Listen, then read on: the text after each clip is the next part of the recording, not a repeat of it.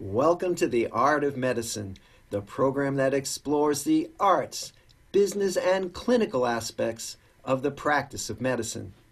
I'm Dr. Andrew Wilner, and today my guest is Alfred Alcorn. Welcome, Alfred. Thank you. Thank you for having me. So, Mr. Alcorn is an old, old friend, and I've read two or three of his books, and he's here on the show today because he very prescient, presciently wrote a book called Sugar Mountain. Was it published about eight years ago, Alfie? Seven or eight, yes, 2013. Yeah.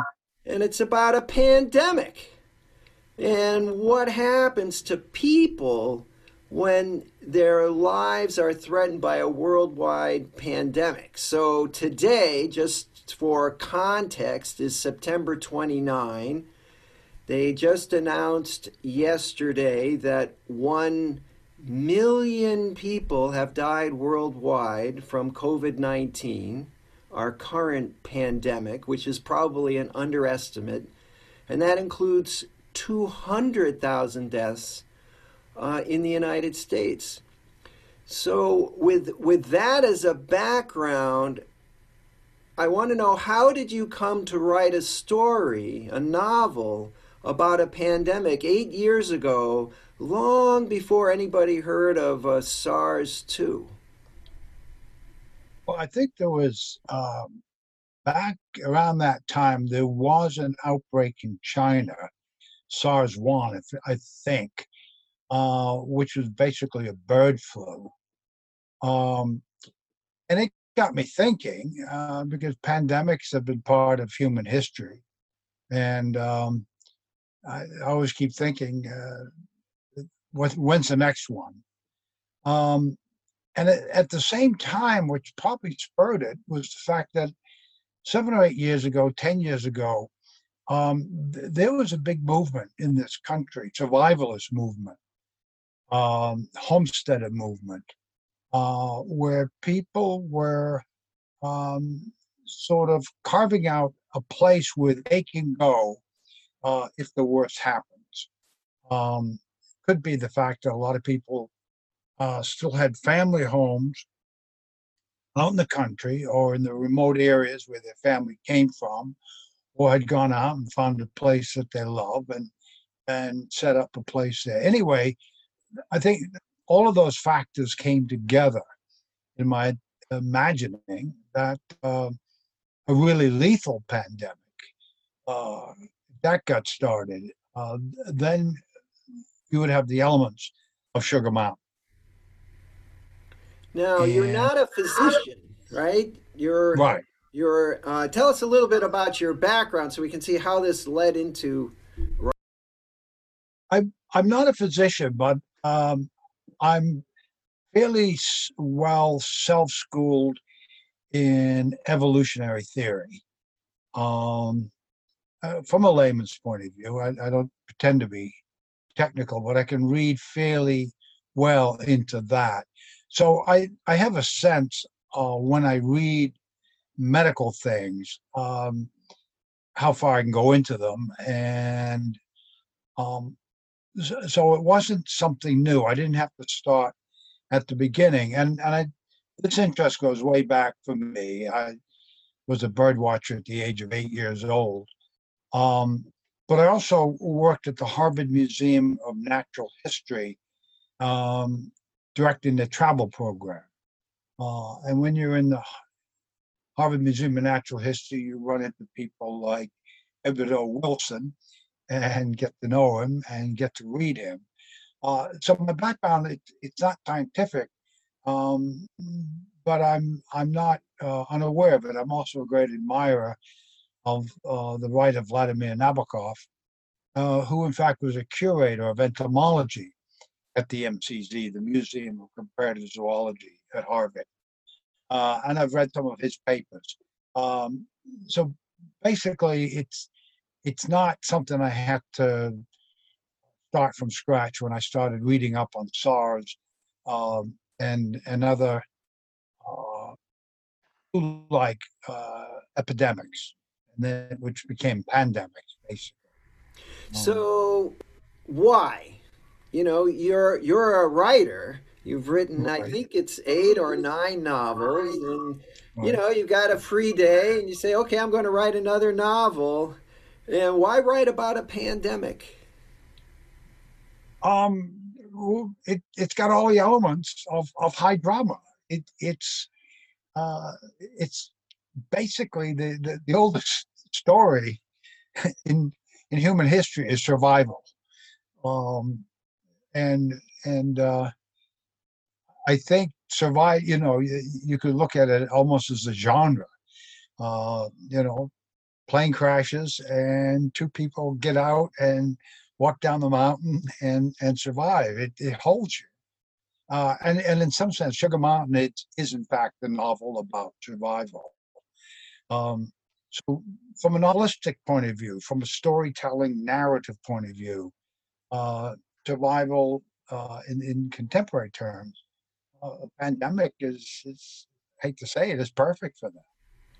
Okay, that that helps. Now, what I really want to know is, go the elements of your novel that you researched and you predicted this is what's going to happen. This is how people are going to react. How does that compare to the actual what's happening now in our actual pandemic? some of the elements are the same. Um, there's, I was thinking, just thinking about it. In, in my own novel, the social distancing, uh, uh, and I think what you have today. Um, and I came up uh, punning a little bit with what I call social class distancing, which I think is less today. I, I think we're all in the same boat, and and people who might not have uh, been friendly in the grocery store before. Now I find are friendly. Maybe it's just me. Um, the difference, of course, is that the pandemic I depict is far more virulent.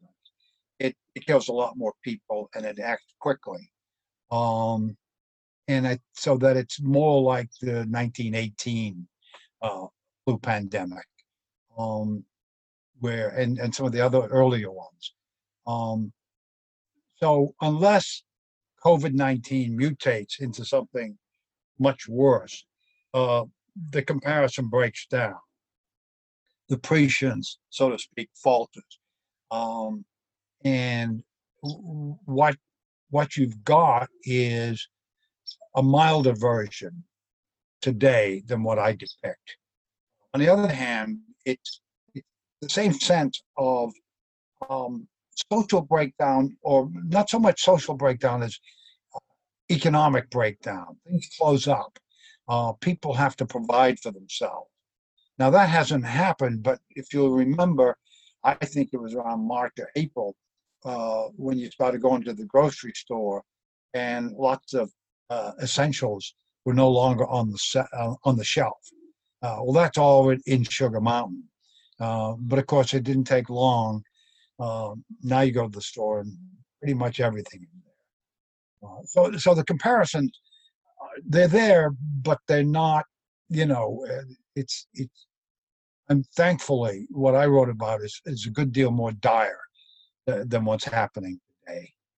Um, and and I like like everybody else, I I can't wait for them to get a vaccine so we can all get back to the normality. Right, I was going to ask you about the ending. You know, uh, how how's our current one going to end? How did yours end? Or I don't want you to spoil it for us, but uh, does Oh it- no, it it it ends because I think uh, what is it? Herd immunity takes over.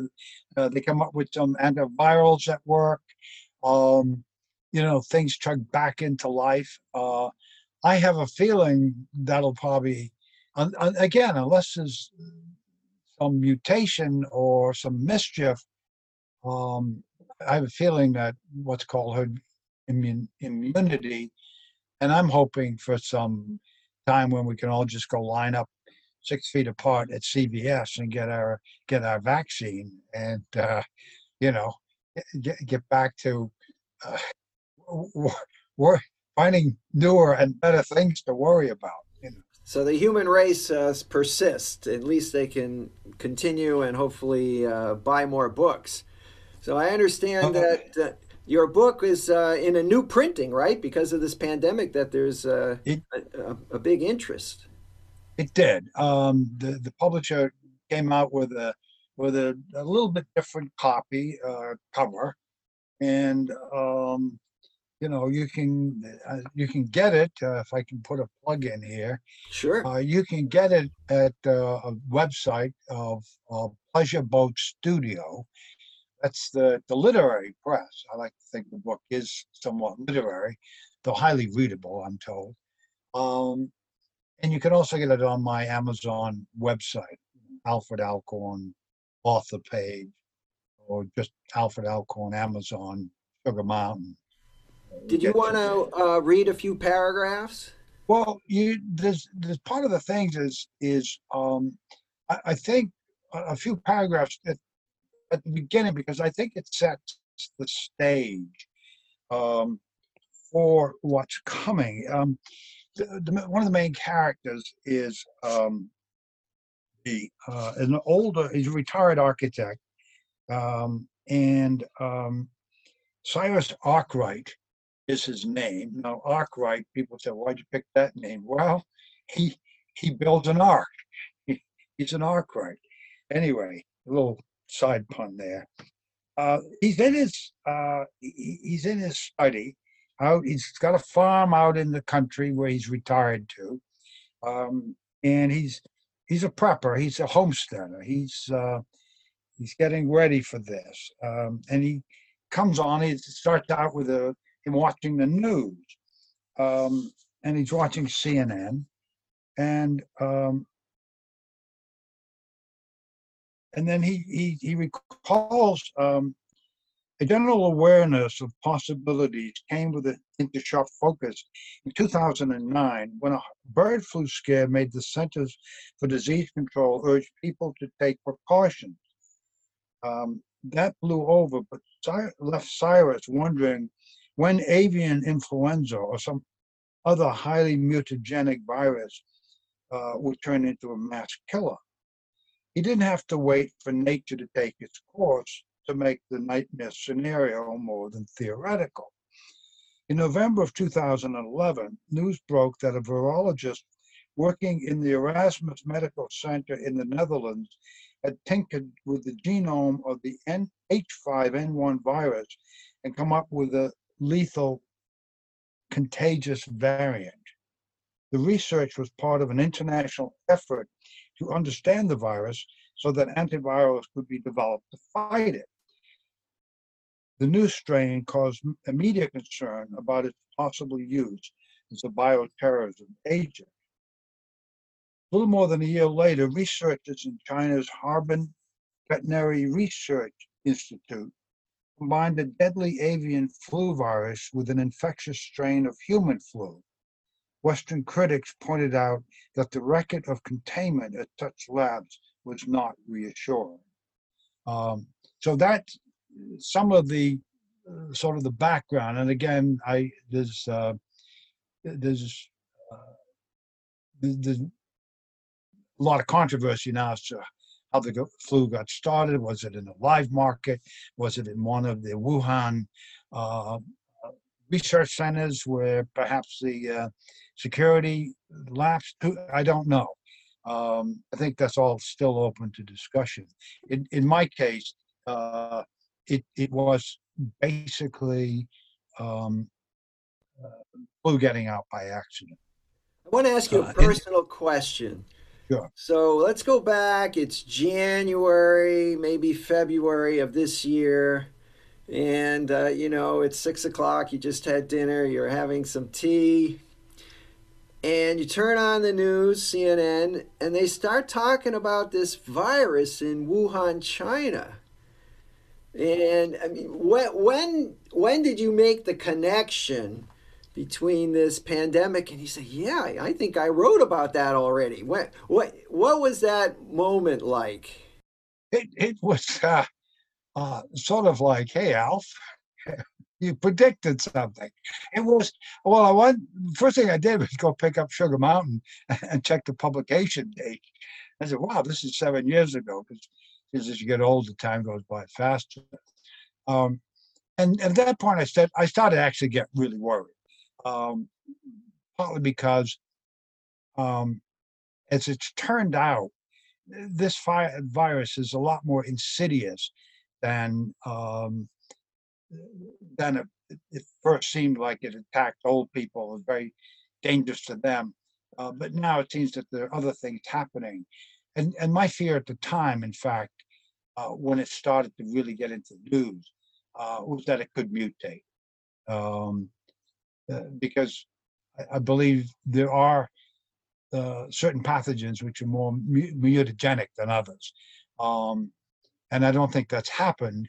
Um, and that, that's a great relief. Um, but early on, I was thinking, yeah, look at, uh, I happened to stumble into this uh, some while ago. So do you have a well-stocked uh, basement, you know, with water and guns and food for the next, you know? No, no, I never, I never got that far. Um, but I, uh, we live out in, we have two places, but out here in Colrain where we have some acreage and uh, a cellar, we, we did some shopping. Um, and I did buy some, uh, corned beef, um, in little cans, which I've since found to be inedible. But that's okay. Uh, but we, yeah, we stocked up on a bit of sugar and flour. We didn't go crazy, um, but we, you know, some cooking oil, basics, just in case, just in case, long shot. But it's also things that we could use as we run along. All right, let me Um, switch gears here. I understand you have a brand new book that was just published. Can you give Exactly. me a, a 25 word summary? What's that all about? Uh, right. Uh, I've had a little bit of fun with it. It's uh, it's called "The Evil That White Men Do," because it's based on the Shakespearean quote, "The evil that men do," and it's a satiric and I like to think sympathetic take uh, on sort of the the turmoil swirling around Trump and about race relations in the United States. Um, and and I think it's you know it just at some point, particularly what some call Trump derangement syndrome, does get out of hand, and uh, and and and I, the book is really saying, hey, um, yeah, you know, things are happening, but it's not it's not the end of the American world, or at least I hope so. I, I hope it isn't. So, where can we find your books? Well, that book is on Amazon. It's a new publication, so you have to. At this point, it's only an ebook. Uh, I'm still looking for a publisher if there's anybody out there to do a paperback. But if I have to, I'll do a paperback on it. Uh, I tried to get a uh, an agent in New York interested in it, and they all uh, talk about they're, they're not the bravest people in the world. They're all ducking, but this is controversial. And, uh, you know, it's, it's amazing uh, what a uh, corporate structure. I, I, I don't know. I I, I want to come up. Well, But it's available to read. And do you have your own uh, website? I'm just putting one up. I'll tell you how backward I am. I have a Facebook, but I'm I have a friend now uh, helping me set up a Facebook page um, because I am, you know, I have a 13 year old granddaughter who knows so much more than I do. I and the, and the problem is I sit around here trying to learn this stuff, but I'm I feel like I'm an old dog trying to teach himself new tricks all the time, and I'm not good at it, you know. And uh, But you are like a very remember, experienced writer, right? I think eight or nine novels over the past 20 or 30 uh, years. it's closer to 12 at this point. So my last question is is why spend all this time writing novels? Can you give me a short answer to that? Yeah, I would say it's an addiction. It's a kind of Calvinistic addiction uh, because it makes you really feel good, as Dorothy Parker. Uh, she said, uh, "Writing is is torment, but having written is delightful."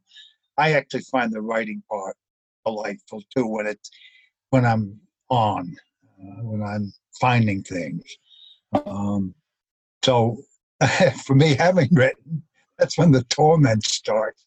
Uh, trying to trying to get published and uh, get it out there. That's not the fun part.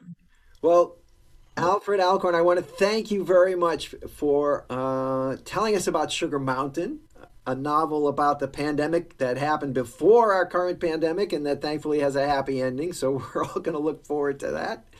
And uh, you, what's tell me, remind me again the name of the new novel. It, it's called "The Evil That White Men Do." All right, the evil that white men do, and that's a satire. We'll just tell people that. It's a front, right? sympathetic satire. Yeah. All right.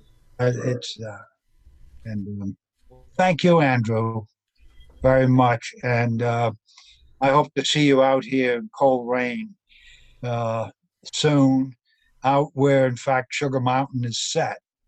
Uh, Oh, I would love that. Thank you for that invitation. I will definitely uh, take you up on it. Hopefully uh, sooner rather than uh, later. Lots of fresh air there, right? Lots of fresh air. ex- exact, exact. Yeah. Well, thank you very And, uh, much. Thank you, and take care.